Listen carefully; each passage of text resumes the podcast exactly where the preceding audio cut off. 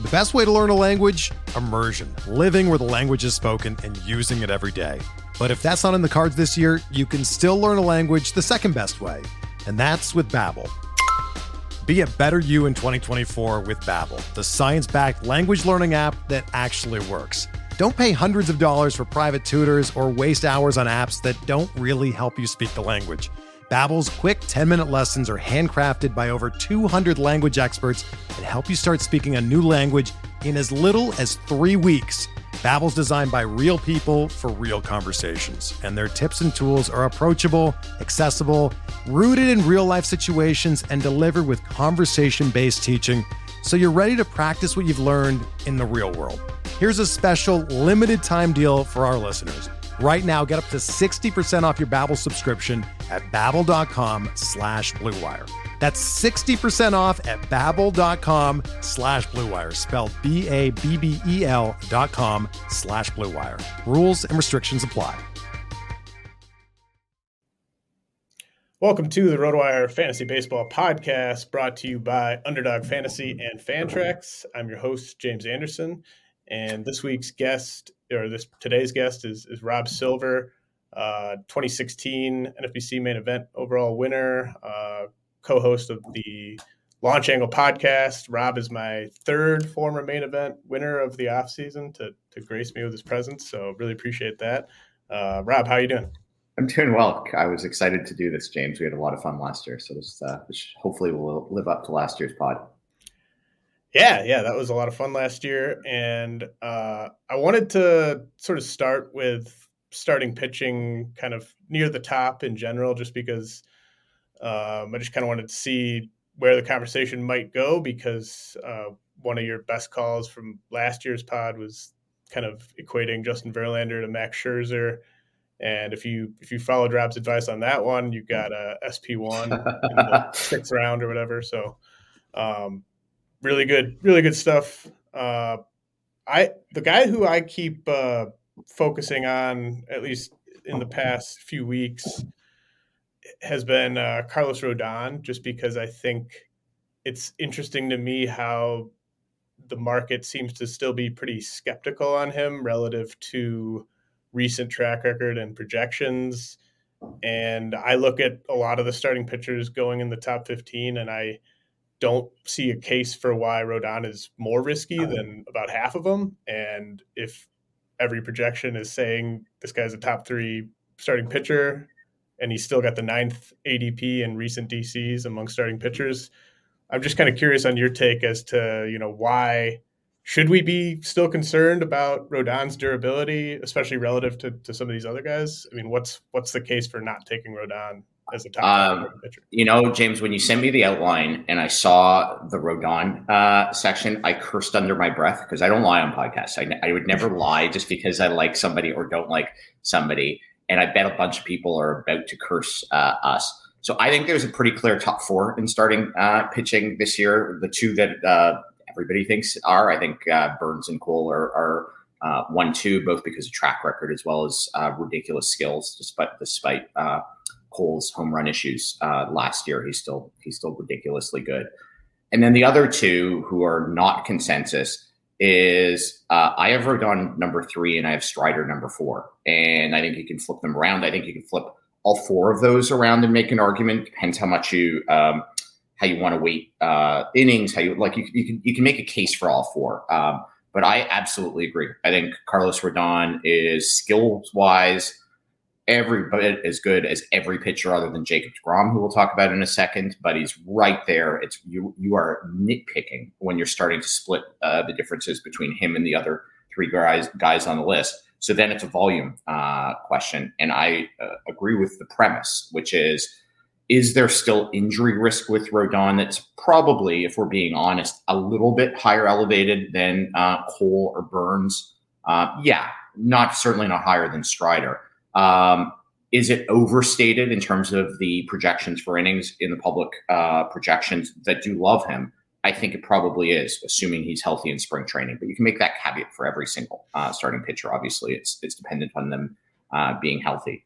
So I absolutely have no problem taking um, Rodon as the third starting pitcher uh, off the list. And I agree with you. So what else do I like about him? I love his context. So people say he's going to Yankee Stadium, he's going to the AL East. People people have it in their mind because of the you know the joke that Yankee Stadium is to one side in terms of home runs that it's a little league park. Statistically, that's not what Yankee Stadium is at all. So I think the AL East doesn't worry me. The home park doesn't uh, worry me. I, as I talked about at First Pitch Arizona, I care about wins these days because when you have almost a third of the teams that are uh, tanking and don't have starting pitchers that are going uh, deep into games, I care deeply about uh, pitcher wins. And the Yankees are a team, one of a handful of teams that really let their starters go deep into games and have a decent bullpen. So the context for him is great. And he showed last year in terms of he has the ability to pitch into games. He had more innings pitched per start than Woodruff, than Urias, than Gausman. Um, part of that is a virtuous cycle. If you're a good pitcher, you're going to pitch deeper into games because you're giving up more less base runners. Even if you're striking out a lot of guys, it's it's getting blown up. It's giving up runs that cause pitches uh, and pitchers not to go deep into games. So I love the context uh, for him. So yeah, I'm all in on Rodon, and we've probably just screwed that up, and we're like three and a half minutes into the podcast. So I've already screwed him up for a whole bunch of people uh, who probably liked him going into March. Not to be, not to think we're moving ADP here, but I, I, my guess is uh, some people are going to take a second look at him as compared to some of those other uh, top starting pitchers. I don't care. I, I don't care if his price goes up. I don't want. I'm sick of people still getting him at the end of the third round in these DCs that I'm in. So um, I'd be okay with the price going up on him. Uh, I think I saw. I, I, forget. I wish I could give credit. I think I saw the Yankees also have the uh, easiest projected schedule in the AL East. Um, they don't have to play themselves. Right. Uh, exactly. And uh, yeah, I agree with everything you said. Uh, I honestly, to me, I, like Rodon versus Burnes is kind of a coin flip. So I'm just I'm yeah. not going to end up with any Corbin Burnes based on that, and unless they're both just going at the same place in March. Um, so yeah, all right, we're we're on the same page with Carlos Rodon. Uh, you mentioned Jacob Degrom. Uh, I was basically just going to ask you, like, like I, I think he's either going to go top ten in the March drafts that we do in Vegas, or he's going to go outside the top two rounds, kind of depending on his most recent spring performance.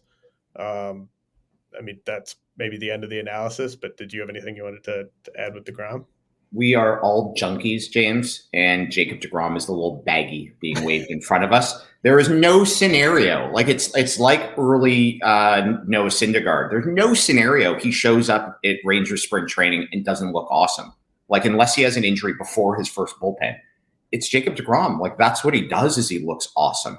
And his fastball in that first spring training game with like Statcast and and and a, a radar gun is going to be awesome. Like there's no scenario it's not awesome. So I think like as a community, we can't resist him.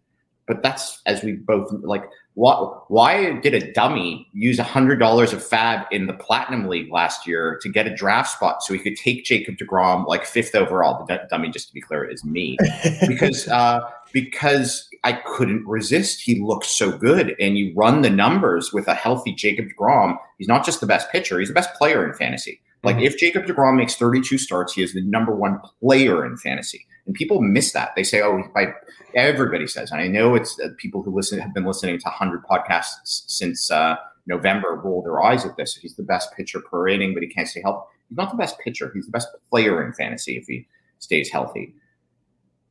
But what are the statistical odds he makes 32 starts? I have no idea what it is. It's um, it's low. Um, so then you start running projections based on 120 innings, 100 innings, 80 innings, and he's still worth something. But he's he's there's a lot of risk there compared to what the alternative is. So like, give me Carlos Rodon over Jacob Degrom pretty easily, regardless of what he did in spring. That being said, I'm a human. Like you, you give me that baggy, I may not be able to resist come um, come time we're in Vegas in, in March. Like I'm just being honest with myself. Well, and the reason, uh, especially in the the main event, uh, you know, something with an overall prize. You know, a lot of people that have money to to kind of throw around on these contests.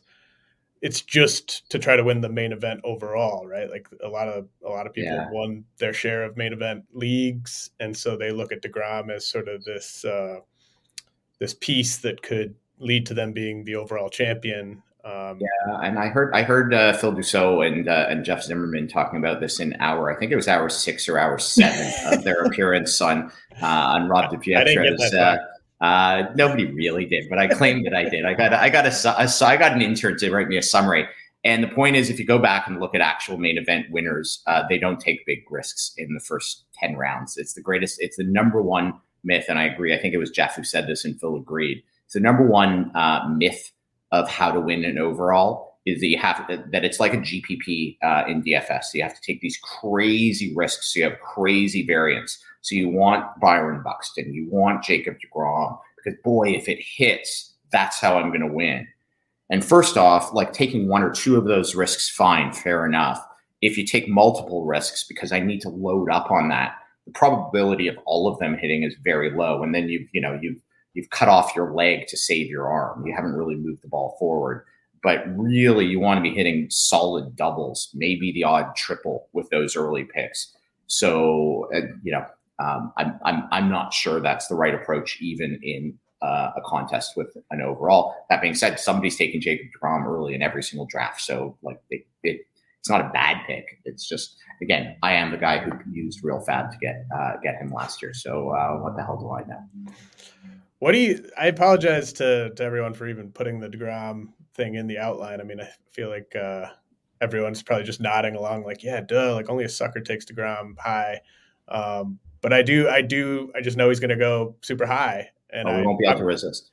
I'm with, I'm with you. I, I, haven't taken Degrom since 2019, um, but I, yeah, he's going to go first round in in uh, my main event drafts, and that'll be that. Um, what What do you think people are like? I, I've talked a lot about the the starting pitcher pool, especially sort of the top of the you know the top twenty five or so guys, um, and sort of the the theme all off season basically has been, you know, whoever your favorite pitcher who goes outside the top 30 is, you're getting them at a perceived value in drafts currently. Uh, and so that is sort of the argument for basically Carlos Rodon and Corbin Burnes is the argument for not taking Burnes, right? Like because you can get Carlos right. Rodon 20 picks later in a lot of drafts. Well, I, I, I think everybody is, I shouldn't say everybody because there may be other people who agree with me entirely. Uh, I think there's uh, there's a big misnomer that's been made. Pitching is super deep.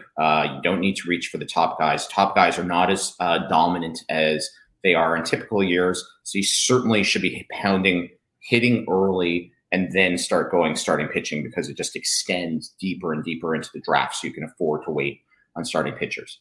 First off, so when I look at my projections right now and look at the SGPs, and for people who have no idea what SGP means, it's just a, a, a math way to look at how much every player is projected, or when you look at real statistic, it does in fact move you up or down in the standings. So it's just a way to take statistics and translate it into a number, whether it's dollars or SGPs, uh, to compare players. So when I look at the SGPs for the number one starting pitcher that I have in my projections, so Gerrit Cole, uh, the gap between him and the 10th starting pitcher, so Kevin Gausman for me, but it doesn't really matter who the guy is, is the same as the gap between the 10th starting pitcher and the 32nd starting pitcher, which which is another way of saying the top guy is just as dominant as as is typical. That's not very different. Um, from previous years.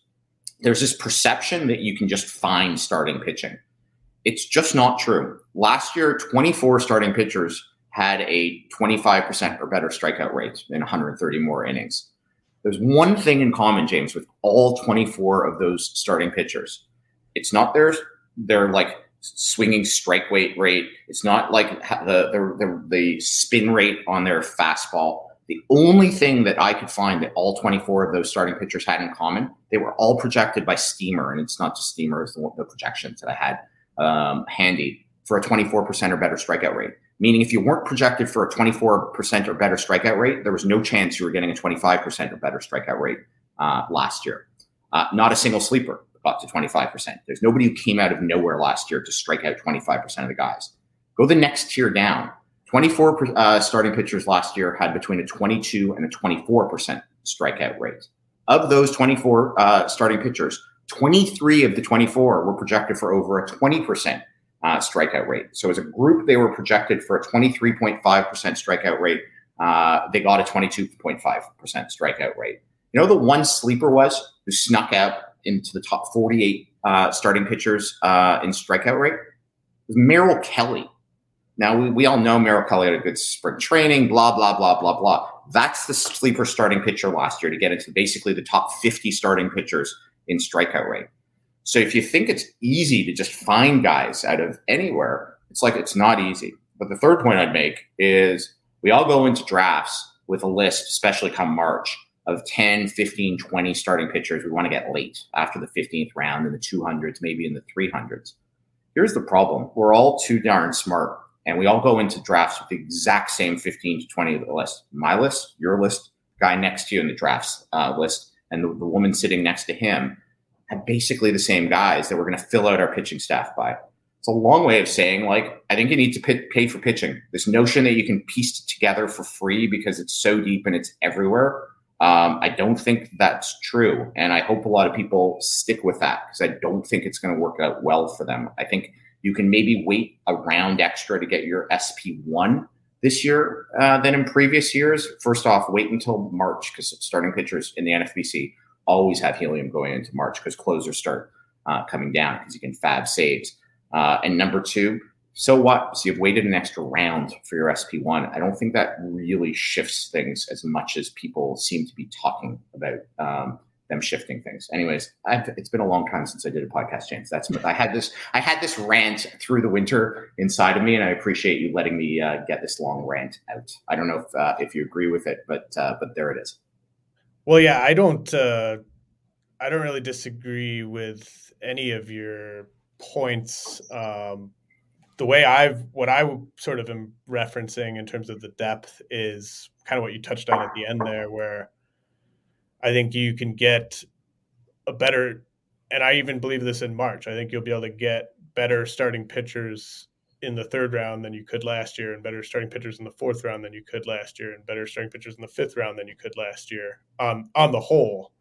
Um, and that would be sort of to me that might lead to me not taking a starting pitcher until the fourth round, um, which I rarely have done in high money leagues in the past. Um, do you take any issue with that? Um, the only th- first off, I think the gap, as I said at, the, at point one, I think the gap between the top starting pitchers and the 10th, 12th, 15th starting pitchers is a steeper gap than you think it is. Well, uh, number number two, just to just to finish uh, my points, is if I took Gerrit Cole in the first, let's say at the 15, 16 turn, um, for argument, um, and, and by Maine, I probably wouldn't be getting him there. But let's say I still get uh, Cole or Burnes or Rodon, frankly, uh, at the 15 16. The assumption you have today is that I'm not taking my second starting pitcher before that already. So it's all relative to your league. So you can still put together a, a fine staff. Uh, there's no doubt you don't you never have needed uh, like to- Toby didn't decide the rule for everybody. You can of course you could always have had a fine winning pitching staff with your first starting pitcher coming in the fifth or sixth round. Because uh, then the question is, who's your fifth starting pitcher? If your fifth starting pitcher is way better than everybody else's fifth starting pitcher, so you took five starting pitchers between round six and round 12, and four of those five hit and stay healthy. Of course, you can have a great pitching staff that way. It's, um, I think what's still hard, and, and I'll let you respond because maybe I'm doing a, you know, a straw man of what you're actually saying. Um, I think the idea that you just don't need to use the same draft capital through the entirety of the draft on pitching as you've always had to is wrong. I think you can allocate it. Maybe this is your point a little bit differently between rounds uh, to how you did. I think that's always been true to a certain extent. It's where are you comfortable and how are you going to piece things together? Because there's obviously trade offs, whatever you do. Yeah, yeah, no, I think that's that's all right, and uh, and I totally like whoever like is like Gerrit Cole is also my SP one, and whoever my SP ten is, there is a big gap. But I think I think more people are able to get their personal SP five higher than in past years. That's fair, fair, fair. You the, the other thing I should say, James, is you've done a lot of drafts. I've done zero drafts, so you may, you you you, have, you are more informed on this than I am because I'm just looking at how things are unfolding. But you are right about um, you know, like I think I, I love like where Zach Gallen's going, and I love where um, Luis Castillo are going, but those guys aren't going to be going there, obviously. Not, not even close. So not even close. Um, but in my online championship draft I'm doing tonight, they will be going um, yes. later than I think they should. So, yeah, fair. Okay. Uh, we're going to head to a message from our sponsors, and then we're going to come back and Rob and I are going to compare where some players are going in drafts versus where some projection systems say they should be going and, and see whether we side with the projections or the, the public. We're driven by the search for better. But when it comes to hiring, the best way to search for a candidate isn't to search at all. Don't search match with Indeed. Indeed is your matching and hiring platform with over 350 million global monthly visitors, according to Indeed data, and a matching engine that helps you find quality candidates fast. Ditch the busy work. Use Indeed for scheduling, screening, and messaging so you can connect with candidates faster. Leveraging over 140 million qualifications and preferences every day, Indeed's matching engine is constantly learning from your preferences, so the more you use Indeed, the better it gets.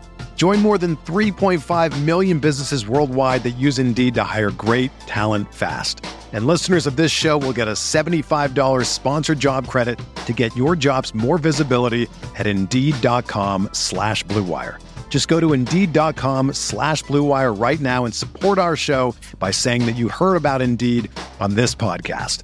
That's Indeed.com slash BlueWire. Terms and conditions apply. Need to hire? You need Indeed.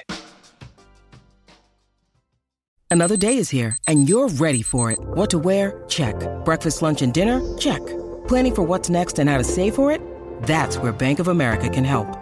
For your financial to-dos, Bank of America has experts ready to help get you closer to your goals.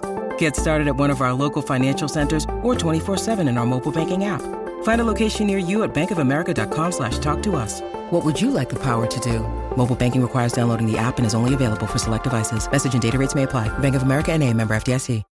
When you need mealtime inspiration, it's worth shopping Kroger, where you'll find over 30,000 mouthwatering choices that excite your inner foodie. And no matter what tasty choice you make, you'll enjoy our everyday low prices, plus extra ways to save, like digital coupons worth over $600 each week. You can also save up to $1 off per gallon at the pump with fuel points. More savings and more inspiring flavors make shopping Kroger worth it every time. Kroger, fresh for everyone. Fuel restrictions apply.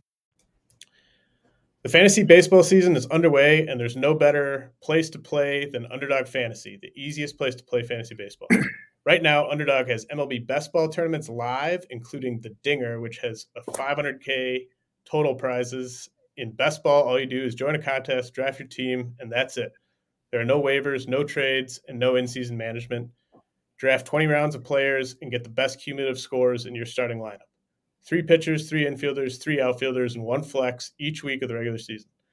Getting started is simple. Go to underdogfantasy.com, sign up with the promo code RWMLB, and not only will Underdog double your initial deposit up to $100, but you'll also get six months of our RotoWire subscription for free. Again, that's Underdog Fantasy, promo code RWMLB. Draft your 100K Dinger team today.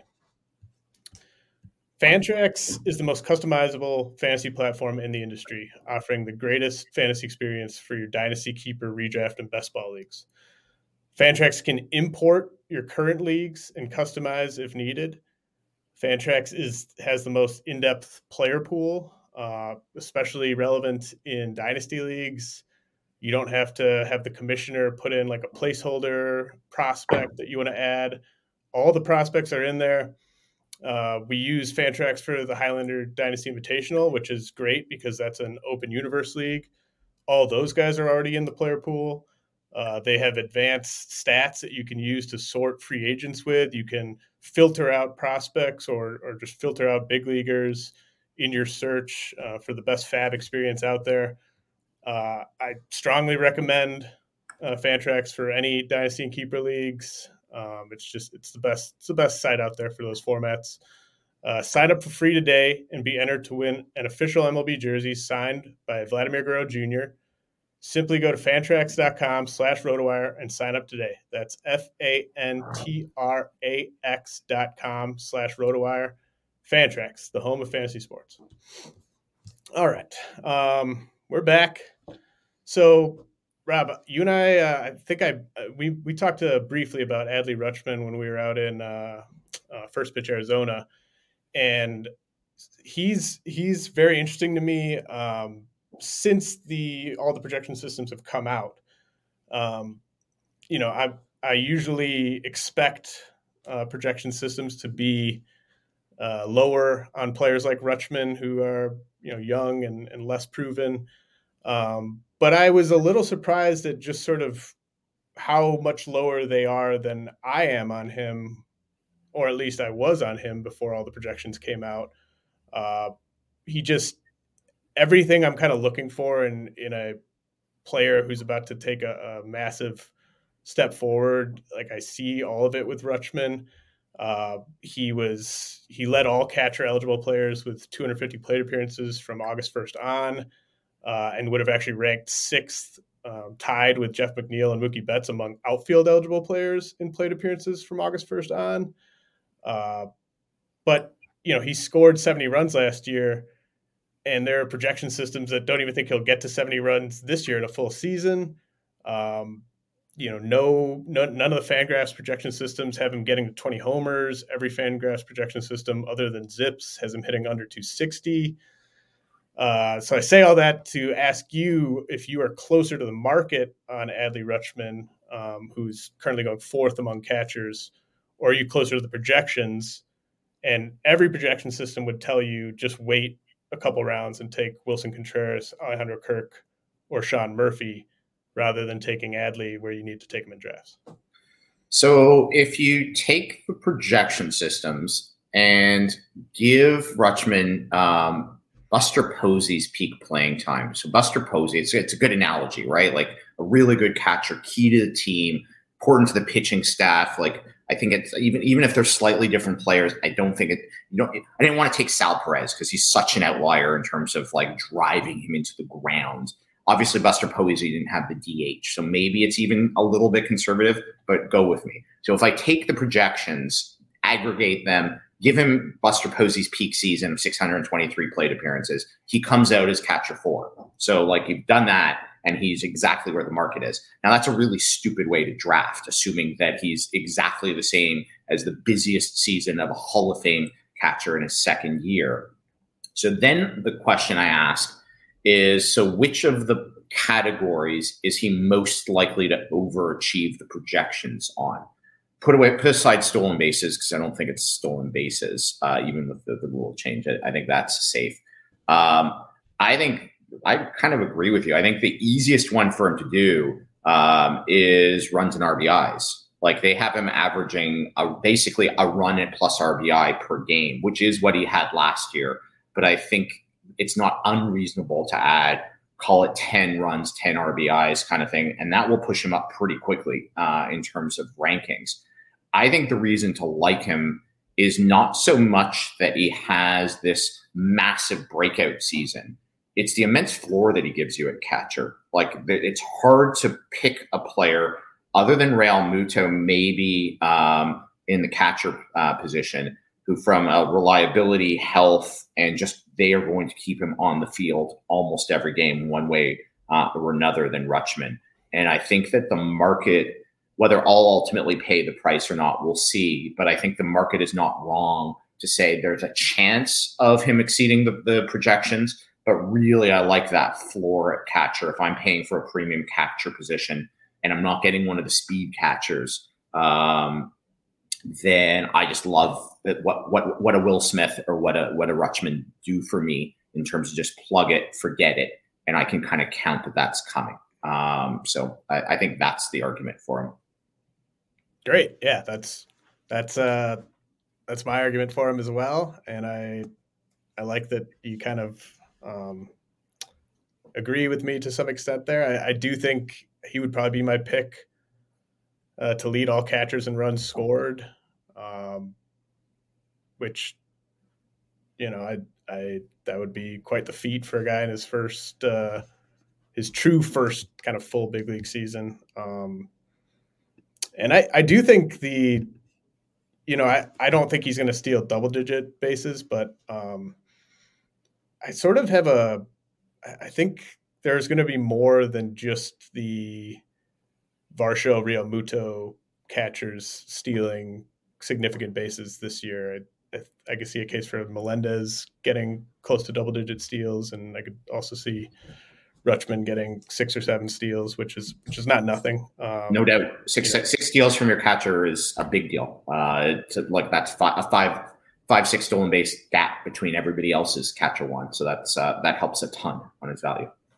This is a sort of related to this, but uh, just quickly, like what? How do you feel as like a Blue Jays fan um, now that sort of all the the dust has kind of settled on that catcher uh, trio, and uh, now you've got a you got Dalton Varsho as, as, sort of a key piece going forward. How do, how do you think that all shook out for for you Blue Jays? Uh, I'm I'm uh, I'm thrilled. Like I I I don't I'm huge on on Varsho for this year. I think he's going to be awesome for the Jays uh, in real baseball and fantasy.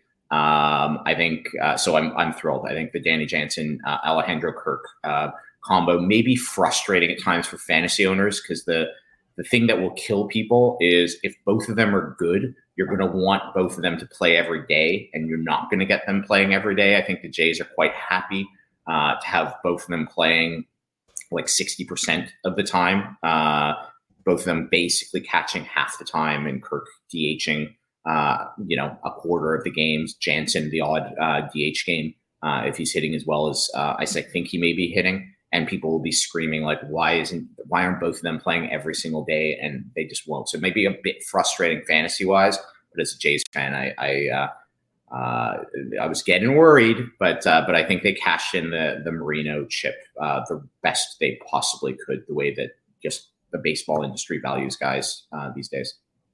Have you talked to Vlad Sedler at all about uh, his guy Brandon Belt? Um, there, there have been words exchanged on the uh, the text on the subject. Look, I think I think Belt will be a very useful uh, piece of the Jays as long as he's healthy. Um, I think if I'm in a DC uh, draft, having Belt on my bench as cheap as he's going, so I can put him in when they have the right weekly schedule and he's healthy, is great.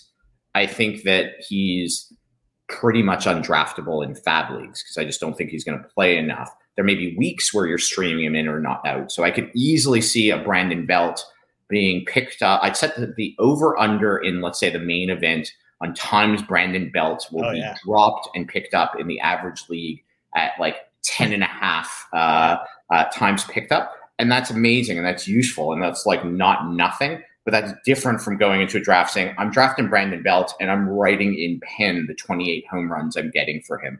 I don't think the Jays, I don't think Brandon Belt wants to play that much. Like that's just not what what's being set up here. But from a real baseball perspective, I love having Brandon Belt for when he's healthy. I think he's a great, useful tool and, and player for that for that lineup uh, as long as he's healthy. Okay, so we talked some Jays. Uh, now let's talk about uh, let's stay in that division. Uh, do you think we should care much at all about Masataka Yoshida's projections and or the fact that the Red Sox gave him that much money? Because so, I don't, I don't really think we should care, but I'm interested in your. your so it, it, he is one of the weirdest players uh, and toughest players for me to get my head around. Uh, if you take his like again his average of his projections, but it really doesn't matter which. There's no. It's it's not like Derek Carty's low on him. It's not like there's nobody who's low uh, on him. He was a top 25 hitter if he does that uh, this year. What he like if he did that last year, he would have been a top 25 real baseball uh, hitter. Um, and yet, all we heard when they signed him, the Red Sox, for five years, $90 million, was um, that they overpaid. Uh, like that, I, I pulled the cl- uh, quote from uh, Kiley McDaniel, who obviously has great uh, sources with uh, Major mm-hmm. League Baseball teams. Uh, and he said all 10 sources he talked to thought the Red Sox overpaid by a hefty margin. One executive went so far as to say, We thought he was worth less than half what they paid. So there's obviously a massive disconnect uh, here between what the Red Sox thought they bought, what the projections, all of them, think they bought, and what apparently every other team in baseball thought they bought. So, what are the scenarios? One, the Red Sox and the projections are right and everyone else is wrong. That's possible. Um, the Red Sox and the projections are right and everyone else is bitter and like we're we're spitting Kiley McDaniel because they wanted to get him for five years, seventy-five million dollars, or the Red Sox and the projections are wrong. The one thing that makes no sense to me about the public projections, though, and this is the dilemma, is on the one hand, they think he's like literally a top 25 hitter in baseball. And on the other hand, they're super conservative on playing time. If you buy the projections and, and he's hitting leadoff because, like, A, I think they, they have said he is our leadoff hitter. And number two, if he's as good as uh, uh, the projections think he is, he's definitely, if not leading off, hitting second or, or third endeavors, like whatever. He's top. And as long as he's healthy and he hits his projections, he's a 650 plate appearances guy. So what's weird is, as incredible as the projections are, they're understated because if you buy the rates, you have to boost the projections. And if you start giving him 650 plate appearances, he's the best buy in fantasy. Now, I don't believe that's true, but you can't both say he's awesome and he's getting 500 plate appearances unless you think he gets hurt. Um, so it's weird to me. I don't know what the hell. What are you doing with him, James? Well, I, I mean, that's that's why I brought him up is because it's if he just does what the projections say, like you said, he's just an amazing value right now, and everyone who drafts him can turn around and say, "What were you guys all doing?" Like it was right there in the projections. Um, so I, I just to me, kind of thinking about it. Um, thinking about the the caliber or the type of not even the caliber but the type of pitching that he's used to versus the type of pitching he'll be facing uh, i just think there's going to be some sort of adjustment period even if it's just um, you know maybe he only hits 10 homers this year and then as he gets more accustomed to big league pitching, he's more of a 15 to 20 homer guy.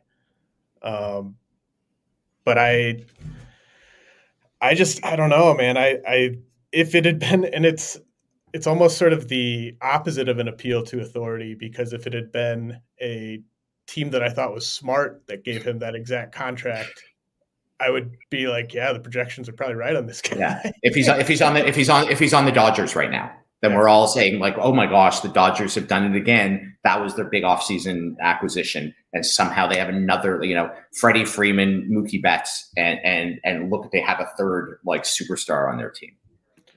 Yeah. Uh, um, the only thing I'd say is his cost, if it stays where it is right now, is cheap enough. Mm-hmm. The projections can be quite wrong, and he's still a pretty good just volume play who's kind of filling up the stat. Uh, he doesn't need to hit his projections to be worth his current cost. Yeah, and, and his current cost, uh, just to reference it now, is uh, 52nd outfielder off the board in the 27 NFBC draft champions since the BAT X was released on January 12th. And uh, he's going behind Whit Merrifield. He's going behind Joey Meneses. He's going behind multiple Oakland A's hitters. You don't want to take anybody after the Oakland A's hitters, James. So one that's that's like the new Mendoza line in fantasy. If an Oakland player has been picked, you've already missed you've missed the boat at this right. point. Once the Oakland hitters start getting picked, it's too late. It's too late. Yep. that's exactly. It should be called the Oakland line. Yeah, exactly. In, in ADP. um, all right. Uh, so I was really surprised to see this. Uh, I knew I knew where Lucas Giolito was getting drafted, um, but I the range is crazy. He's gone between pick 135 and 160, so 25 pick range in 27 draft champions, uh, which is a very narrow range for a player who I view as very volatile. Uh, and the market's actually significantly higher on Giolito than every projection system. So a, what do you make of Giolito heading into this season? and uh, I know you sort of addressed this on Twitter, but I'm going to make you say it on the pod anyway. Uh, and then B, if you draft him in the ninth or tenth round, are you starting him week one against the Astros? Yeah, that's a good question. So what I tweeted uh, was Lucas Giolito. There, there are some pitchers who, who, who are very linear in terms of the correlation between their velocity and their success. And ERA is a lazy, misleading stats, and you shouldn't use ERA for forward looking, but it does. It's descriptive in terms of what actually happened. In since 2019, start of the 2019 season, in games where Lucas Giolito's fastball has averaged less than 93 miles an hour, and he's had lots of games, most of last season, where his fastball averaged less than 93 miles an hour, he had a 4.78 ERA. When his fastball was in the 93s, so between 93 and 94, 3.9 ERA. So pretty good, but league average ish. When his fastball was 94 or better, 3.52 ERA, very good. That's what you think of when you think of good Lucas Giolito. And 95 or better, a 2.4 ERA. Uh, Jeff Zimmerman uh, tweeted out the swinging strike rates for his slider, and it was almost exactly the same. You know, slow slider, medium slider, fast slider, crappy swinging strike rate, pretty good street swinging strike rate, uh, great swinging strike rate. And the problem is, so the answer for most players would be, okay, so we'll see in spring training. We'll we'll get numbers because there's enough uh, Arizona uh, parks that have Statcast. We'll have good numbers on Giolito, and therefore you'll have sense. Are you getting good Lucas Giolito, or are you getting bad Lucas Giolito? And we'll all adjust. The problem, of course, was the reason why so many of us got sucked in last spring training by Lucas Giolito. Casey Chaw took him in second round of every single draft he was in. Basically, poor Casey was he was hitting 97. He came to spring training last year as just this horse Lucas Giolito, and he was killing it. And then it was gone. And you can say, well, but he got injured. There was an oblique injury or something. And like, so that's where the velocity went. And that's why he was so like, he was basically unrosterable for most of last season. But it was the, the worst case scenario, right? It's Lucas Giolito. I can't just uh, drop him. And his strikeout rate numbers are bad, but they're not that bad. So I have to keep holding him. I have to keep holding him. I have to keep holding, and it never really got any better. There were glimpses at times of it getting better, but it, for the most part, was pretty crappy.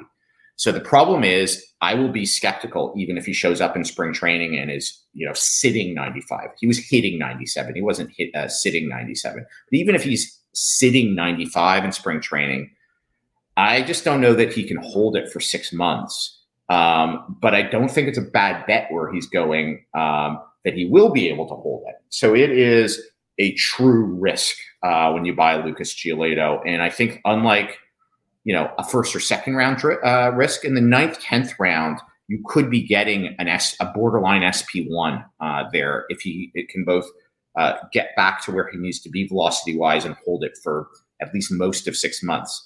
The problem is there are a whole bunch of starting pitchers going just before and just after Lucas Giolito, who are at least 90% to my mind of Lucas Giolito. Maybe not quite the ceiling of Lucas Giolito, but pretty darn close to Lucas Giolito. Like, what's the difference between Charlie Morton and Lucas Giolito if you assume both of them stay healthy for six months? They're pretty close. Like, is it? Will I acknowledge Lucas Giolito's ceiling is higher than Charlie Morton at this point career's ceiling?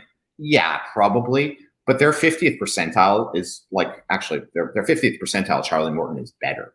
Um, but but you know what I'm saying, like, mm-hmm. and I'm getting a bit of a discount, and I kind of have more faith in Charlie Morton than I do Lucas Giolito. I just picked him out at random. Like mm-hmm. Pablo Lopez, injury risk too, but so is Lucas Giolito. Like he's going after Lucas Giolito. I love uh, Drew Rasmussen, Jeffrey Springs.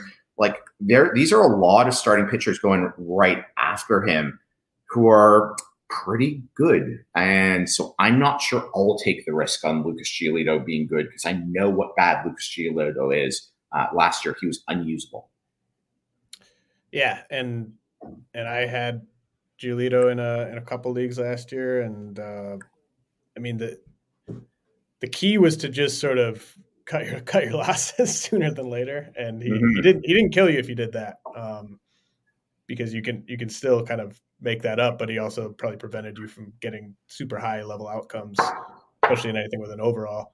Uh, I just was sort of thinking about it as like I draft Lucas Giolito what he does in those first three or four starts, it's going to start playing head games. Unless it just goes great, it's going to start playing head games with you because he play he has the Astros the first lineup period, then he has uh, Pittsburgh, and so you might think, well, I'll sit him against the Astros, and then I'll I'll plug him in against the Pirates, um, and then it'll be off to the races from there.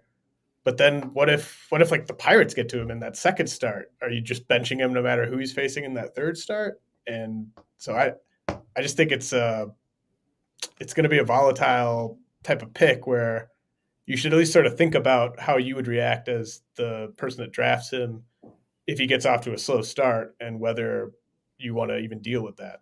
Uh, I, I, don't think it's an unreasonable rule, James, uh, to say if I will not use a starting pitcher in the first week because of his matchup, I shouldn't take him in the first 10 rounds, maybe with an asterisk unless he's going to Colorado. But even then, I don't, I, I think it's a pretty good like litmus test. How much faith do you have uh, in him. If your answer is I cannot start him against Houston and like sleep that week, so I have to bench him against Houston, um, then I think your answer should be if I'm giving you free advice, which is uh, uh, unless you're one of uh, your advertisers, what you've paid for this podcast.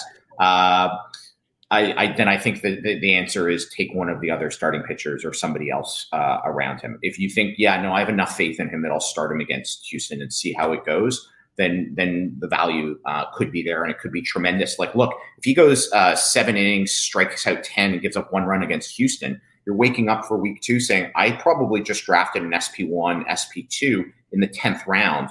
That's how overall uh, main events are won. It's not taking Jacob DeGrom in the first round. It's getting Lucas Giolito in the tenth round, and he returns first round value. Like that's how you win the main overall. Yeah, that's a now, personally, I would not start him against Houston, so I'm not. I'm probably not taking him. So that's just me. Would you start Lance Lynn against Houston? Um, if I drafted Lance Lynn, I would. yeah, I mean Lance Lynn's going a little bit of like half a round ahead of Giolito, yeah. um, and I would take Lance Lynn over Giolito.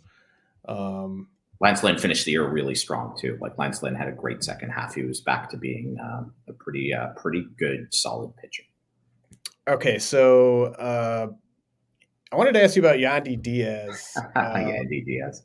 And part of the reason why I wanted to ask you about it, I was just sort of thinking the other day, kind of what is is there a is there a seven percent chance Yandy Diaz shows up this year with an idea of how to get the ball in the air? And then if he does that, then what's his ceiling? Um, but kind of there's such a gap between the projection systems and the ADP that it's almost more he doesn't even need to make an adjustment to be a good pick where he's going 25th third baseman off the board in recent DCs uh, projected as a top 13 third baseman by BAT X, ATC, and Steamer. Uh, so I guess just simply, are the projections too high, or is the public too low, or is it just more kind of boring answer if it's somewhere in the middle. All, yeah, all of the above. I mean, let's look at Yandy Diaz. Like he doesn't run. I don't think that's going to change. No. Um, he has never ever hit home runs. Like this isn't a two year. Like I'm, I keep banging the ball into the ground. He has over the last twelve years. 4,820 plate appearances. That's from like Cuban League baseball uh, to to the majors in 4,820 plate appearances, that which is a lot. They're like that's a decent sample size, including like Cuba, 72 home runs. That works out to nine home runs per 600 plate appearances, with a career high of the 14 he hit uh, two years ago in Tampa. But but James, me using 600 plate appearances for Yandy Diaz, that's absurd. He's never hit 600 plate appearances. The highest he's ever got is 558 last year, mm-hmm. which sure feels like his ceiling in Tampa, just the way they use things. And and to be clear, Yandy Diaz is a really good real baseball player. So it's like they're not gonna I think that if he's healthy, like 558, the the the, the, the band around that is pretty narrow but he's not somebody who's getting the rare Tampa exception of getting to 650. Like, so 550 is his mm-hmm. maximum. So the argument for him being way better is two things like StatCast. Yes, mm-hmm. Statcast. He's awesome. If, if, for your Statcast league, he's awesome. Like if, if that's if that if you hit it, if you're playing in a, a league where barrels are a category, he's awesome. And two, that he changes. That finally, in his 13th year, he becomes somebody he isn't.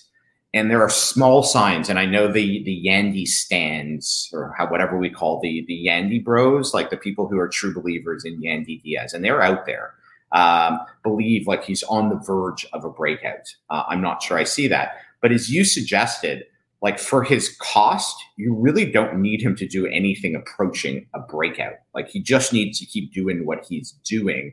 And he's a tremendous buy for people who approach drafts as, like, think about it as an auction. Um, I spent $3 on him. He returned $7. I just made a $4 uh, profit. He's not going to earn me $22, but I'm very happy to take $4. By definition, if you make, take a $4 profit on every single roster spot, you've just won your league. You've won the overall. Like you've, done amazing things. So you just need to get a bunch of Yandy Diaz's who outperform their draft spot, and you can do really well. I get why the market doesn't see that though. It's hard sometimes, especially in the NFBC, to say this guy gives me no stolen bases, gives me really no home runs. So he's giving me kind of an empty-ish batting average with like some counting stats, runs and RBIs, but I can kind of stream. I can surely stream Yandy Diaz uh, together, and maybe you can, but like you also have to draft guys. And it also feels like, sorry, and I'll end that Yandy Diaz isn't that interesting. I don't need to go on for 20 minutes on Yandy Diaz. Uh, it also feels like Yandy Diaz has been on the free agent wire every single year, every single week, which I know isn't true, but it just feels like, why would I draft Yandy Diaz? I can pick him up in week three. And the reality is he's much better than that. So I think it's somewhere in the middle. But if he's going off as like the 25th uh, third baseman, you said, taking him 23rd, uh, that's pretty good. Like like don't take him 13th, but like much closer to his ADP. Uh, so obviously where anybody would take him. It's a pretty good buy. Pretty good buy.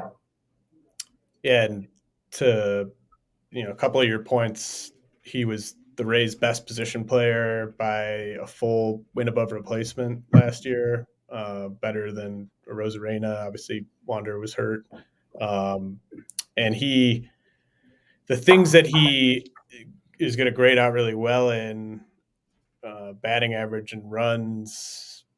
You know, those aren't the stats that tend to get guys pushed up um, ADP alone. Like it is the the power, the lack of power, lack of speed, um, and the lack of you know that monster upside. Um, but yeah, I I I like it. I I kind of like uh, I like third base in the kind of the back half of of drafts.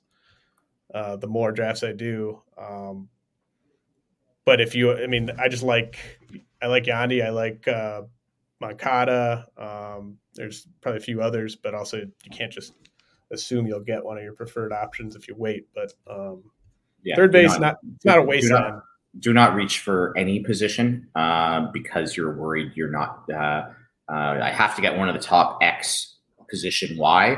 Uh, no, you don't. You can have the worst of that position as long as your team puts up enough stats. You do not need any. Uh, there's no there's no line that you have to be above. It's one of the great myths of uh, fantasy baseball. Yeah, in a 15 team league, especially your one of your starting position players isn't going to be very good, at least. Um, so, uh,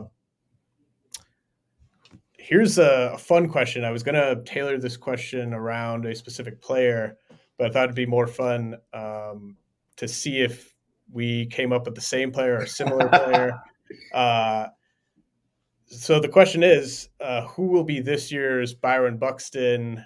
And by that I mean goes much higher, like kind of inexplic- inexplicably goes much higher in those late March drafts, sort of out of nowhere, than he was going the whole drafting season leading up to then because I I mean obviously you were there. There was just sort of a, a, Byron Buxton buzz going through the the conference room on that Saturday in Vegas for the main event of just sort of where'd he go in this draft? Where'd he go in that draft? Because all of a sudden people showed up to Vegas and decided Buxton was going to be the their ticket to the main event title. But uh, who who is a, a player that could be this year's Buxton, where all of a sudden we show up to those Vegas drafts and he's just going way higher than he was before then?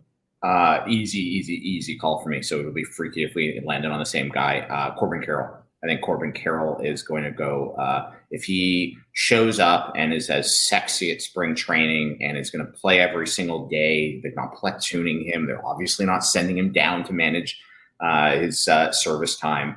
Uh, I could see. I, I don't think there's any ceiling on how high Corbin Carroll. I don't think he's literally going to go in the first round this year, but I think Corbin Carroll will be nowhere near where he is, and he's obviously already going pretty early. But I think he's going to be much, much earlier. I think people will have dreams of Julio in their mind, and they will uh, pay up. And then the next day, when people see what the new min price is, they will go even higher. And then the next day, they will go even higher. And he could easily be a solid second round pick uh, by Vegas, which sounds crazy. Uh, but um, but here we are.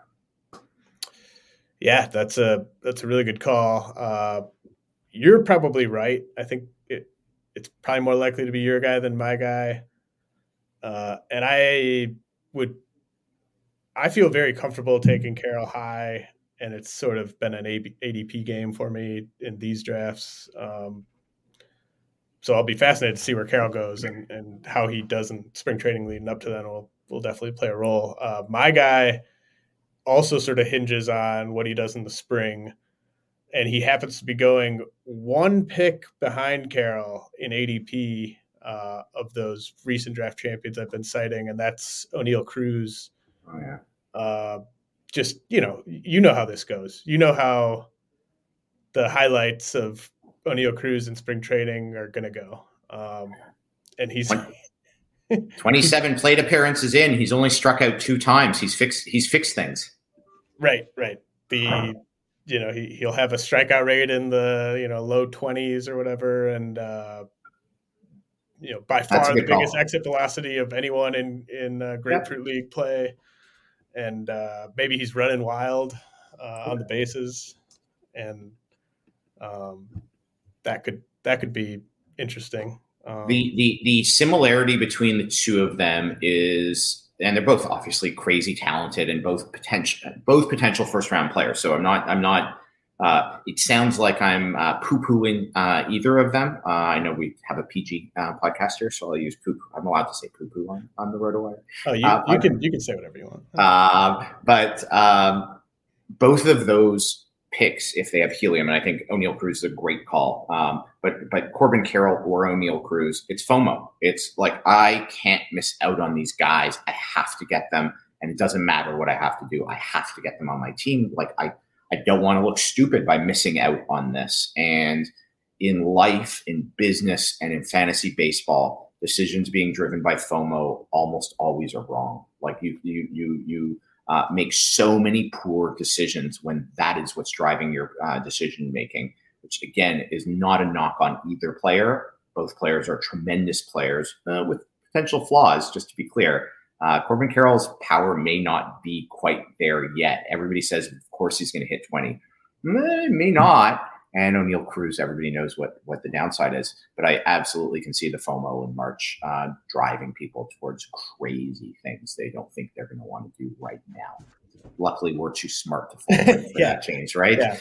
Not us. not us. Those other dummies who are coming to the NFBC main, they may do it, but not us. Let's see who these suckers are going to reach for. And, yeah, exactly. we'll we'll collect our cash. Um, All of the money. uh, Okay, so this final question before we get to 20th round ADP, um, I was going to ask you if Oswald Peraza might be this year's Jeremy Pena, but you thought of another pros- another shortstop prospect who I've always sort of thought was sort of a a light version of Oswald Peraza, and so it, I think it's just kind of perfect that we were both sort of thinking of this year's Jeremy Pena and came up with two very similar shortstop prospects. And, and your guys, Maikel Garcia, uh, much less uh, fame and fanfare, uh, especially lately. I know Peraza sort of seems to be kind of a hot name out there, um, but I think it's I think it's still you know Peraza is going higher than Pena was last year, but not he's still not going that high. And Garcia probably fits the Pena comp a bit better, just in the sense that he's going really late right now. Mm-hmm. So, um, why don't you sort of start with Garcia and sort of what you yeah, find? No, look, look, people come to this podcast, James, to get my take on prospects. Uh, that's why most people are, are tuning in right now. And for the, for those who don't know, I was very high on Pena, higher than James last year. James, who knows prospects and studies prospects, me, who, who does not. Uh, and Pena last year was my this year's Jonathan India. Um, as of today, uh, Maikel Garcia, for those who don't know uh, who he is, he's a middle infielder on Kansas City. Um, he doesn't have a job as of today. So that is the big difference between him and Jeremy Pena. Was at this point last year already, Pena was really the only option Houston had on their roster to play shortstop. That's not uh, the, the case with Peraza. Obviously, there's there's a, a my understanding is there's a decent prospect on the Yankees who also could play shortstop uh, this uh, uh, year. And it's certainly not the case with Garcia. He so the similarities. He has a very good glove, so he's a good fielding infielder. That's one of the things I liked about Jeremy Pena was his glove could could carry him even if the bat took a little bit of time. He probably has more speed than Pena has. Probably has a little bit less power. So one of the questions about uh, Garcia was does he hit for enough power? His power starting to develop in the minors. He just had a really good winter league uh, campaign in Venezuela uh, this year. I don't know if he was the MVP, but he like he, he had a really good uh, winter uh, league where he was hitting for a little bit of uh, power. Uh, last year he went 11 home runs, 39 stolen bases across all levels. So he has serious speed. He is the better version of Adalberto Mondesi. Like he is what people close their eyes and thought Mondesi was going to be. He's that without like the giant warts that Mondesi had. How does he get his playing time? Well, Hunter Dozier is their third baseman right now. I just don't believe that this team that's going nowhere is going to give 600 plate appearances to Hunter Dozier. So maybe Witt moves back to third base and, and Garcia plays shortstop. Massey is their second baseman. Meh. Maybe it's Garcia who's their second baseman they have like two pylons in the outfield right now. So like there's a lot of different paths to to um, Garcia coming out of spring training, and he's the kind of guy like Pena, and then I'll stop. Um, who's like an electric guy that you can tell all the other players really like. So I think if he gets a bit of momentum and starts playing well in spring training, it's not crazy for me that he breaks camp with a starting job. If he does that, then I think like a 10 25 season, he has a good enough like hit tool that I think 250 is reasonable. But like 10 25, 250 from a free player is pretty good. Like that'll play for you in your fantasy league. So that's that's my pick. Because there's there's easy ones, right? Like Vaughn Grissom is easy. Uh, Ezequiel Tovar is easy. Even Brice Turang. Like there's a lot of middle infielders who kind of fit this profile with various costs right now. So I, I haven't landed on my actual Jeremy Pena because I need to know who has jobs. Mm-hmm. But there are a lot of candidates this year, like a good year for that kind of profile of a bit of power, a bit of speed out of young middle infielders. Yeah, so Garcia uh, going in the 45th round of draft champions right now. Uh, on average, obviously, wide swings there, but um, I agree with. Uh, I might be a little lower than you in terms of you know you're probably right uh, like 10 homers is, pro- uh, is or 15 10 15 is probably a like you can hope for that and accept that it might be a little lower than that especially in that park uh, mm-hmm. i think 25 steals is totally reasonable if the plate appearances are there and i definitely agree with you uh, Hunter Dozier and Michael Massey shouldn't be blocking anyone, especially someone who is a good defensive shortstop who can hit a little. Uh, so I, I buy it. Um, I you know that he's not going to go like he's not going to be as valuable as Jeremy Pena was this year, but um, he's he's a really good value where he's going, or he could be a really good value where he's going. To be clear, Jeremy Pena was not going to be as valuable as Jonathan India last year either. So you never know what's going to happen uh, with these kids, James. Well, I would I, I would like to know because uh, I think yeah I mean you're you're right um, and yeah I mean Jonathan India last year was sort of what I thought Jonathan India would be two years ago. Um, but by the way, if we want to talk about the thing players' projections are getting wrong, I think Jeremy Pena projections are getting wrong. I think they're way too conservative on him. Just look at his numbers before the injury, uh, after he came back too soon from the injury, and then September, October, and the playoffs. And it's a tale of three seasons. And you, you never want to go too far with that and try to break up the season to tell a story that happens to agree with your pre-existing biases. Uh, but I uh, feel quite confident that next year we're going to look back on the projections for Jeremy Pena and say they were way too conservative on him. Yeah, no, I, I, I agree with you about Pena and on Peraza. I would I would pretty much echo a lot of the traits you were talking about with uh, Garcia. Um, I just think he's better at everything, um, just like a a little bit better at everything, and uh, you know they're going to be hit. They're both going to probably hit bottom third of their lineup at least until they force the issue to move up. And uh, I think Peraza is a lot closer to Volpe as a prospect than most people think, and so I'm not. You know, if Peraza is not performing well after April and May, then someone could come and take his job. Um, maybe Kiner Falefa, maybe you know the Yankees just piss everyone off and give Aaron Hicks and Kiner Falefa a bunch of playing time early, and Oswald Peraza ends up on waivers in some leagues.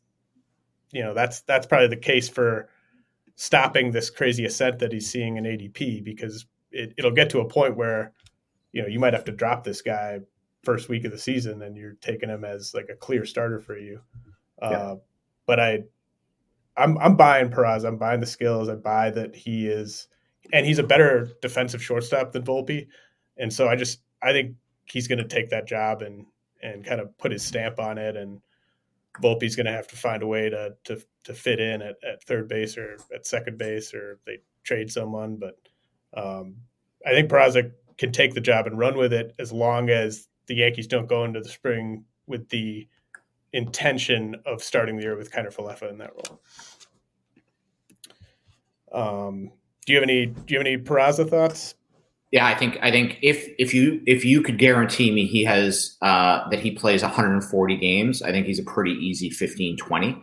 And even with his price going up, um, my best case like 15 20 from his price is tremendous. Um, and worst case scenario, I have to waive him after one week and be streaming a middle infielder.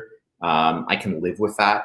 Um, if I was drafting now, which I don't do, I would make sure I have a like a DC. I would make sure that I'm not counting on the plate appearances, that he's an upside player, that I back him up pretty quickly.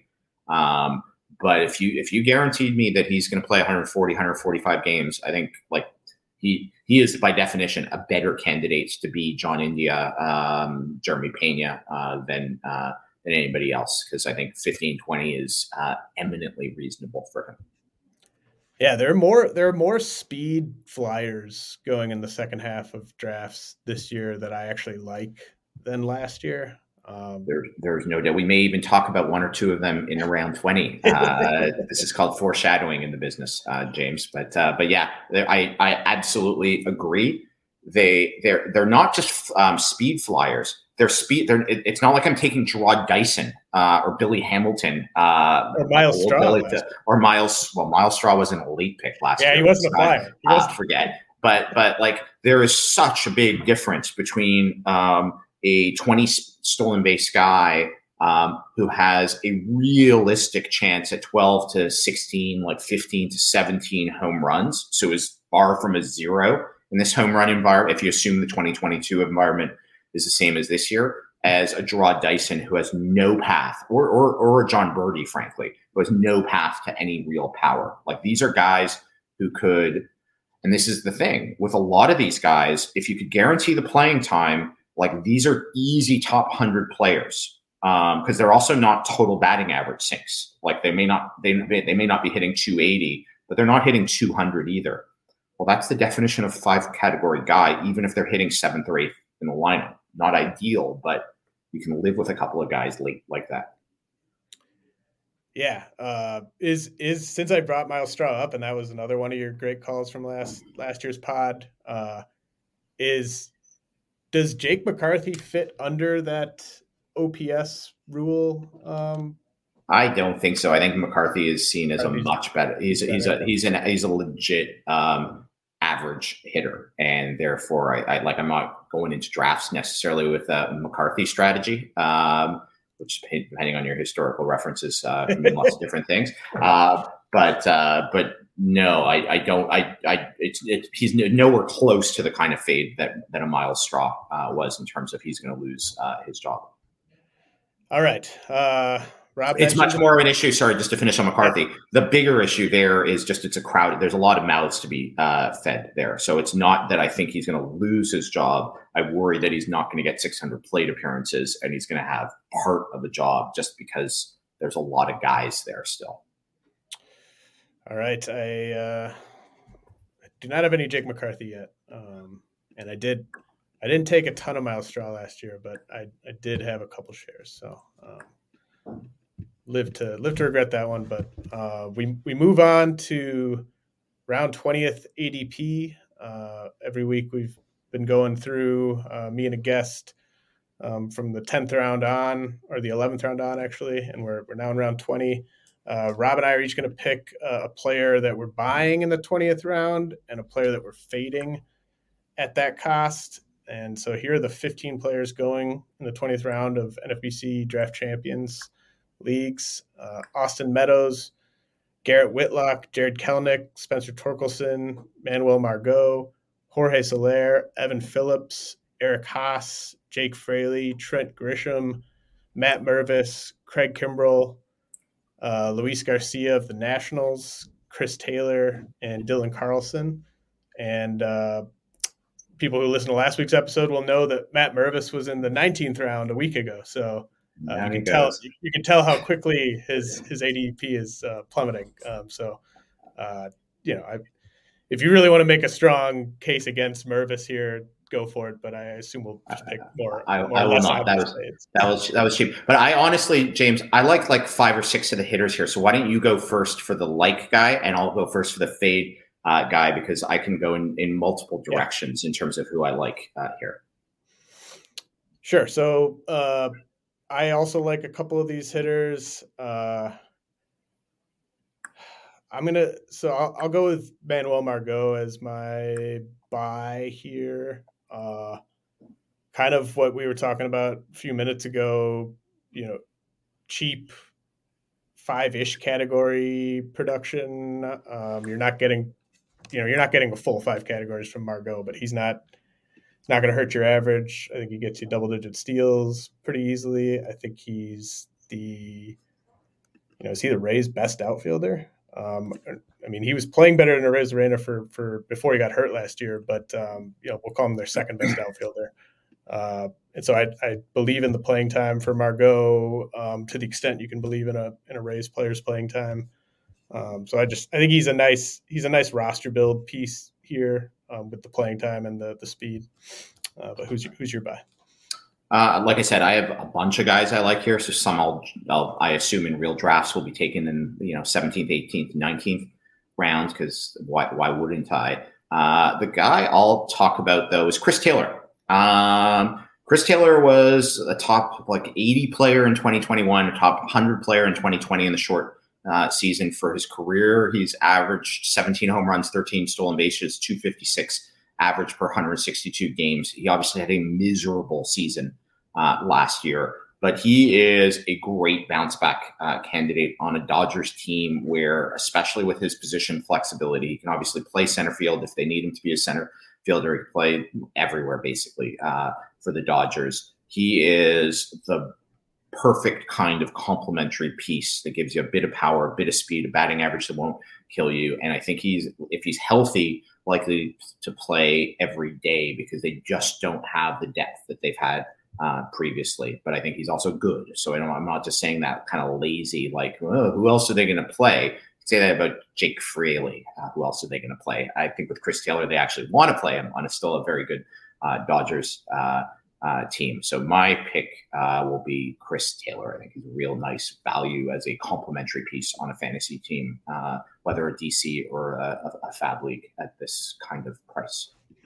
Yeah, Chris Taylor eligible at outfield and second base. Uh, I think he went to Driveline this winter uh, to try to improve his uh, his bat speed um, and exit velocity. So, do you, do you adjust play guys who go to Driveline? Do you like to buy into like a uh, Driveline uh, bump?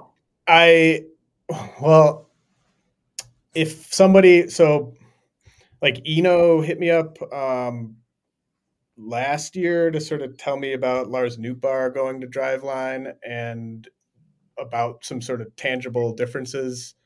Sure. Uh, so that that got me excited about about Nootbaar. Uh, just reading a article a on a website telling me someone went to Driveline uh, isn't going to take me from out to in. But I think with a guy like Taylor, I'd I'd rather he go to Driveline than not go to Driveline. yeah. It's so. interesting. I, I, saw some quotes about him talking about going to Driveline, and it was all framed in the way of him being like the anti-analytics advanced, doing right. advanced stuff, and going to Driveline shows he has an open mind sure. and is willing to adjust. I'm not sure that's uh, true. It would be fascinating to see a study, like if you could get a list, a definitive list of everybody who's gone to Driveline over the last decade look at their like steamer projection and see if to what extent guys exceed their projected woba or uh, fall short of it, or if it's just a random uh, distribution and it's no different from the general population. Anyways, I like I like I like him regardless of whether how he worked out this uh, offseason. That story about him wanting to or not being an analytics guy and like kind of wanting to check it out reminded me of when Mike Matheny got hired by the Royals and was uh, talking about all the all the like work he's been doing on studying analytics and stuff since he got fired um, from the Cardinals. But I guess my guess is if it's good enough for Clayton Kershaw, it's good enough uh, for him. It's like yes. eh, Clayton Kershaw is willing to suck it up and go to Driveline. Who am I to say no? All right, so now you got to go first with a fade from this. Uh, yeah, and again, I like I like most of the guys here. Uh, i want to talk to about Kelenic unless he's your fade uh, afterwards because I'm curious on your take on him. He's not sure. my fade. That that feels too lazy. Uh, my fade is to make a point is uh, Eric Haase, um, in the sense that um, I think the difference between Haase here and the twentieth and the catcher you get and I get this is DC uh, ADP. I'm talking more for live uh, events with for FAAB events. Um, and the, the catcher you get for free in the 29th to 30th round isn't enough to give up on the player that I can get on a, on a young who I'm not getting in the 30th round. So I, it's not that I dislike Haase so much. I just don't think he's giving you enough of a push at catcher as opposed to just streaming crappy catchers until you land on somebody that he's worth using a 20th pick, which is still a really important pick uh, to me. To me, he's really interchangeable with a lot of other catchers going much later. So he's my fade here. Don't take a catcher right here unless it's a catcher that you really think is helping you. And I'm just not convinced he is. Yeah, no, I, I think uh, Haase would have been my fade too. Um, 100% agree with everything you said. Uh, I'll pivot over to uh, Nationals Luis Garcia here.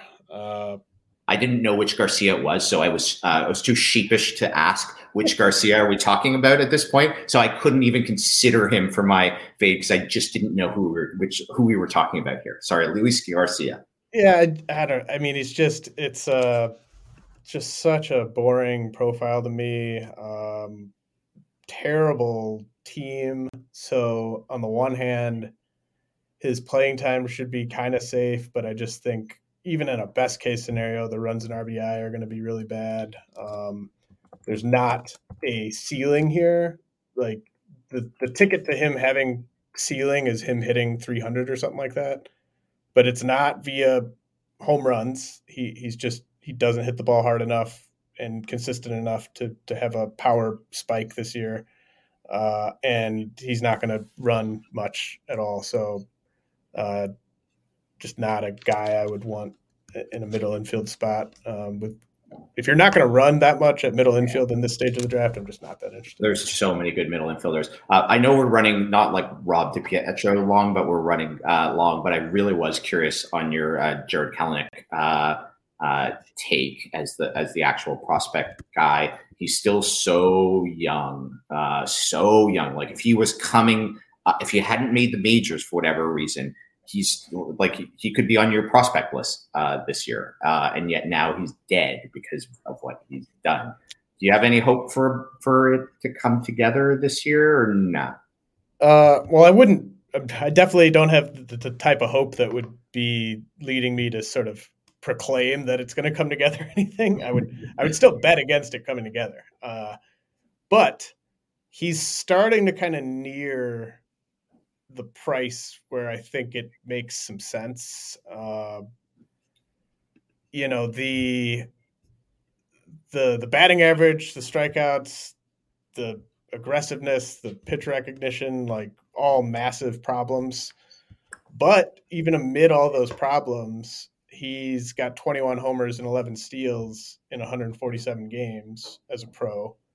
So that and that's with him being a terrible player, and he's yes. still got the, that power and speed. So uh, I think if if he's going kind of in the mid 300s, I think he's worth picking at this point. Um, you know, in this range, like I don't see myself taking Kelenic over uh, Margot or Jorge Soler or um, or even Jake Fraley um, or Chris Taylor. So like he's not quite going so late that I that I would end up with him, but you know I might take him over like Dylan Carlson. Um, uh, so I, I, an interesting Jarred Kelenic stat. Um, because he does have the 21 home runs and 11 uh, stolen bases, which you know, if you if you told me Jarred Kelenic was going to get that in 2023, uh, that's pretty good. Um, so there have been 5,487 players in baseball history who have had at least 550 career plate appearances, according to Fangraphs. There may be some old timey 1800s players that aren't in the Fangraphs uh, database, but Fangraphs has 5,487 players with at least 550 plate uh, appearance. Um, Jarred Kelenic, and which Jarred Kelenic is obviously one of them, uh, he currently ranks as the 103rd worst BABIP of the 5,487 uh, players. That's 1.9 percentile. Uh, said positively, 98.1% of players have a higher BABIP than Kelenic. So Kelenic has both been horrendous to start his uh, career. He's also been extremely unlucky. If you give Kelenic a league average BABIP, which was 290 uh, last year, um, his uh, batting average goes from 168 to 214. So that's not good enough. Like that doesn't work for us, 214.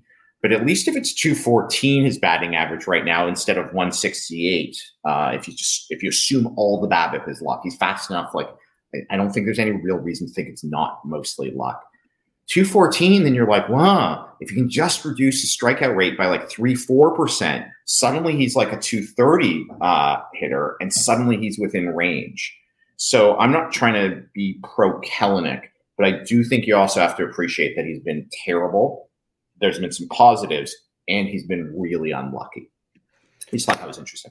Yeah, and and I, you know, Trent Grisham's a guy going in this round, and I think over the exact same amount of plate appearances, I think those guys would put up very similar lines, and I might even take Kelenic for more power, maybe Grisham a bit more speed, but obviously you feel better about Grisham's playing time at least early in the year. Um, and there's talk that Kelenic, you know, Kelenic, if you take Kelenic, uh, I think you should expect him to strong side platoon uh, early in the year at least. They do have some guys they like to play against lefties uh, in the outfield. So, um, you know, I I was from being completely out on him last year. I, I, know you were as well. He's starting to drop to the point where I, you know, he's he's kind of back on my radar. Uh, I, I, think the other reality, if you're drafting Kelenic, is he's a two for twenty three with nine strikeouts away from being in the minors again. Like they're not they're they're no, but I'm just I'm being being realistic. Is the Mariners are too competitive right now uh, to keep to let him work it out at the majors. I think it would not surprise me if he has a bad spring that he starts in the minors. I don't think they're going to let him work it out anymore. I think he has to. He has nothing to prove, but at the same time, he hasn't proven anything at the majors. So I I also think his downside is he's Jo Adell, and he's just not good enough right now to play in the majors for better or for worse. Yep, Yep. Um, definitely possible. So let's let's let's end on that happy note there, James. um, yeah, no, I uh, really appreciate you coming on, Rob. Um, can't wait to to get some beers in uh, the Mirage here in uh, about six weeks. Sure.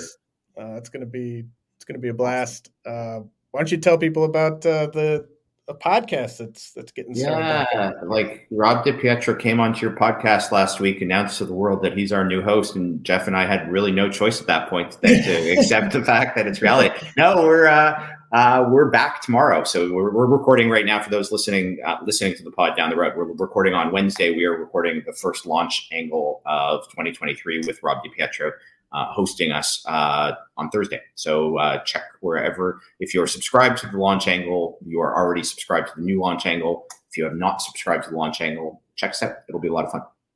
Thanks so and it will Rob. not be it will not be six hour pods. Uh, we we have two hour gaps, so Rob's going to really have to adjust his style uh, for us. And I know we've gone pretty pretty long now, uh, so I, I, am a bit of a hypocrite. I know I, I spoke for like ninety two percent of the time uh, here, but uh, but we're going to keep it tight once we go to launch. Like I got it all out of my system today, so tomorrow I have nothing left.